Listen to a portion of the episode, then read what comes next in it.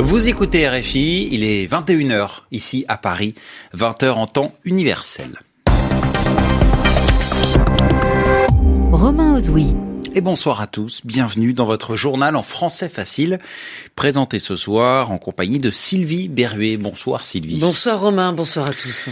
À la une de l'actualité ce soir, un premier décès en France lié au coronavirus. Il s'agit d'un touriste chinois qui était à l'hôpital à Paris depuis plusieurs semaines. Cependant, les médecins invitent à ne pas céder à la psychose. La conférence sur la sécurité à Munich, c'était la deuxième journée ce samedi et le président français Emmanuel Macron s'est dit impatient vis-à-vis de l'Allemagne sur les questions de défense. Et puis à, à la fin de ce journal en français facile, comme chaque samedi, vous retrouverez le mot de la semaine avec Yvan Amar. Soyez les bienvenus. Les journaux. Les journaux en français facile. En français facile. Pour la première fois, un décès dû au coronavirus a été enregistré hors d'Asie et cela se passe en France. Oui, Sylvie, il s'agit d'un touriste chinois de 80 ans qui était hospitalisé depuis la fin du mois de janvier à Paris. C'est la ministre de la Santé, Agnès Buzyn, qui l'a annoncé ce matin. Alors on va faire le point sur cette épidémie.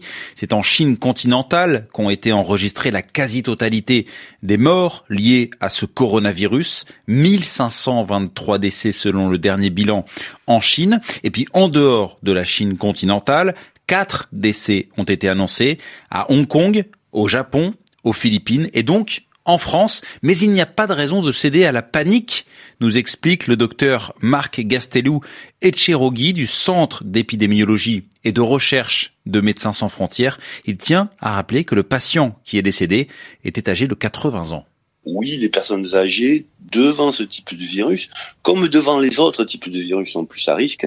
Attention, ça ne veut pas dire que toutes les personnes âgées qui seront touchés par le coronavirus vont présenter des complications et vont décéder. Toutes les personnes qui sont fragiles, toutes les personnes qui sont âgées, les personnes qui sont diabétiques, les personnes qui ont des infections respiratoires ou des problèmes respiratoires, des problèmes cardiaques, les gens qui sont sous chimiothérapie, les gens qui sont immunodéprimés parce qu'ils ont des traitements de type corticoïde ou parce qu'ils ont un HIV qui n'est pas bien contrôlé, ces personnes-là sont plus à risque que les autres. L'inquiétude est légitime, hein, je ne veux pas traiter ça par le mépris du tout. Enfin, des épidémies, il y en a beaucoup. Nous, on intervient sur d'autres épidémies. On a eu 6000 enfants de moins de 5 ans qui sont morts de la rougeole au Congo. Quand je dis 6000, c'est un chiffre qui est certainement largement sous-estimé parce que on les a pas tous comptés. On fait face à des épidémies de choléra, etc. Des décès par ce type de maladie, on en a beaucoup. Il faut remettre les choses dans leur contexte le docteur Marc Gastelou Etcherogui, qui se veut donc, on l'a entendu, rassurant. Il était au téléphone de Vincent Souriau. C'est un rendez-vous diplomatique incontournable qui se déroule chaque année en Allemagne. La conférence sur la sécurité de Munich a débuté hier et aujourd'hui le président français a participé au débat. Oui, ce sont les questions de défense hein, qui sont évoquées lors de ce rendez-vous chaque année. Et Emmanuel Macron donc s'est illustré ce samedi en appelant à, à bâtir, c'est-à-dire à construire une Europe souveraine et puissante. Compte rendu de l'envoyé spécial de RFI à Munich, Pascal Thibault. En voyage à l'étranger, le Premier ministre canadien Justin Trudeau a pris le temps de faire le point sur Emmanuel Macron s'est livré à Munich à un plaidoyer pour une Europe plus forte, prenant en main sa souveraineté en matière de défense pour répondre aux désengagements américains comme aux exigences de Washington en faveur d'efforts plus importants de l'Europe. Le président français a voulu rassurer dans ce temple traditionnel de la relation transatlantique qu'est la conférence sur la sécurité de Munich en insistant sur sa volonté de ne pas remettre l'OTAN en cause. Emmanuel Macron souhaite le développement d'un pilier européen de la défense au sein de l'organisation transatlantique. Les récentes propositions du président français sur un dialogue stratégique avec ses partenaires européens sur la dissuasion nucléaire laissent l'Allemagne sceptique. La ministre de la Défense Annegret Kramp-Karrenbauer a répété hier soir que son pays souhaitait continuer à bénéficier du parapluie nucléaire américain. Le Parti social-démocrate a aussi exprimé ses réserves sur les propositions françaises. Emmanuel Macron a reproché aux Allemands leur manque d'engagement sur les questions de défense européenne. Plus largement, le président français a évoqué ses impatiences sur le manque de réponse de Berlin, ses propositions sur l'Europe et plaidé pour une augmentation des dépenses publiques pour donner à l'Union les moyens de sa souveraineté. Pascal Thibault, Munich, RFI. Et pour compléter euh, ce propos de Pascal Thibault, cette déclaration d'Emmanuel Macron à retenir, je n'ai pas de frustration, j'ai des impatiences. C'est un message clairement envoyé à l'Allemagne et la preuve que les relations entre les deux pays ne sont pas au beau fixe. Et on part maintenant au Canada où le réseau ferroviaire, c'est-à-dire euh, les trains, euh, connaissent des blocages depuis huit jours. Et la raison de ces blocages, c'est un gazoduc qui crée la colère. Un gazoduc, c'est une sorte de, de, grosse canalisation qui permet de transporter en, en général du gaz. Un projet de gazoduc est prévu dans le nord-ouest du Canada, mais plusieurs membres des Premières Nations s'y opposent.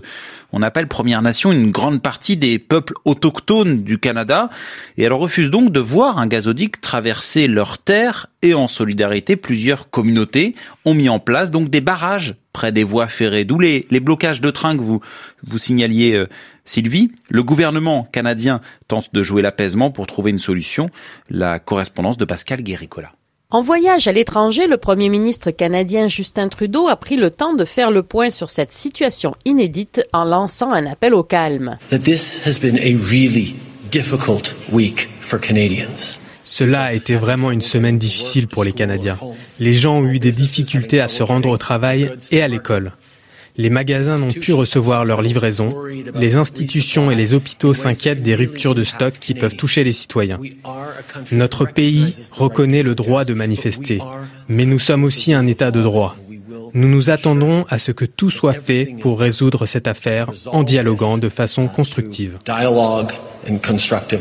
Certains représentants des Premières Nations doivent rencontrer des membres du gouvernement pour tenter de dénouer la crise. Pour sa part, Ghislain Picard, le chef de l'Assemblée des Premières Nations du Québec, soutient les actions prises aux quatre coins du pays. Là où on fait fausse route, c'est qu'il semble toujours y avoir une primauté des valeurs canadiennes, des lois canadiennes tout le monde parle du respect de l'état de droit ici et encore faut-il que le respect soit réciproque. Le gouvernement privilégie la voie du dialogue car il sait pertinemment que les disputes autour des terres des Premières Nations peuvent facilement devenir explosives. Pascal Guéricola, Québec. RFI. Le sport et football est la 25e journée de Ligue 1 et le match fou du Paris Saint-Germain à Amiens. Oui, le score final 4 buts partout, mais les Parisiens étaient menés 3-0. Euh, c'est une rencontre qui intervient à, à, trois jours du match du PSG comptant pour les huitièmes de finale de la Ligue des Champions face aux Allemands de Dortmund. Quatre rencontres ont lieu actuellement. Et il est 21h08 ici à Paris et c'est l'heure de votre rendez-vous avec le mot de la semaine dans le journal en, français facile. C'est avec Yvan Amar et ce soir c'est le mot victoire. On décerne en ce moment en France les victoires de la musique. C'est-à-dire qu'on les proclame d'abord et ensuite on les remet aux gagnants. C'est ça, décerner ces victoires. Donc il s'agit d'une cérémonie pour récompenser ceux qui sont les meilleurs, en tout cas pour les jurys, avec des catégories différentes en musique, hein, chansons, musique classique, jazz, etc. Et à notre époque, on aime bien ce genre de fête qui ressemble un peu à ce qui se passe pour le théâtre ou le cinéma. Hein.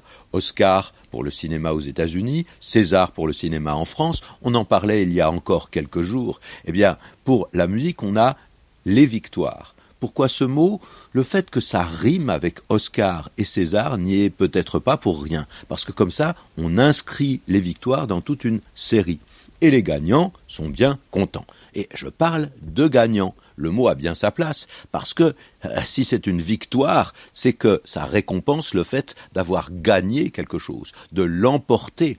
Alors, quand on parle de victoire, au sens propre, on l'emporte sur un ennemi, parce qu'au départ, le mot appartient à un vocabulaire plutôt militaire, mais il s'est étendu et on entend couramment parler de victoire sur le tabac, victoire sur la maladie, euh, il dérive tout droit du latin victoria.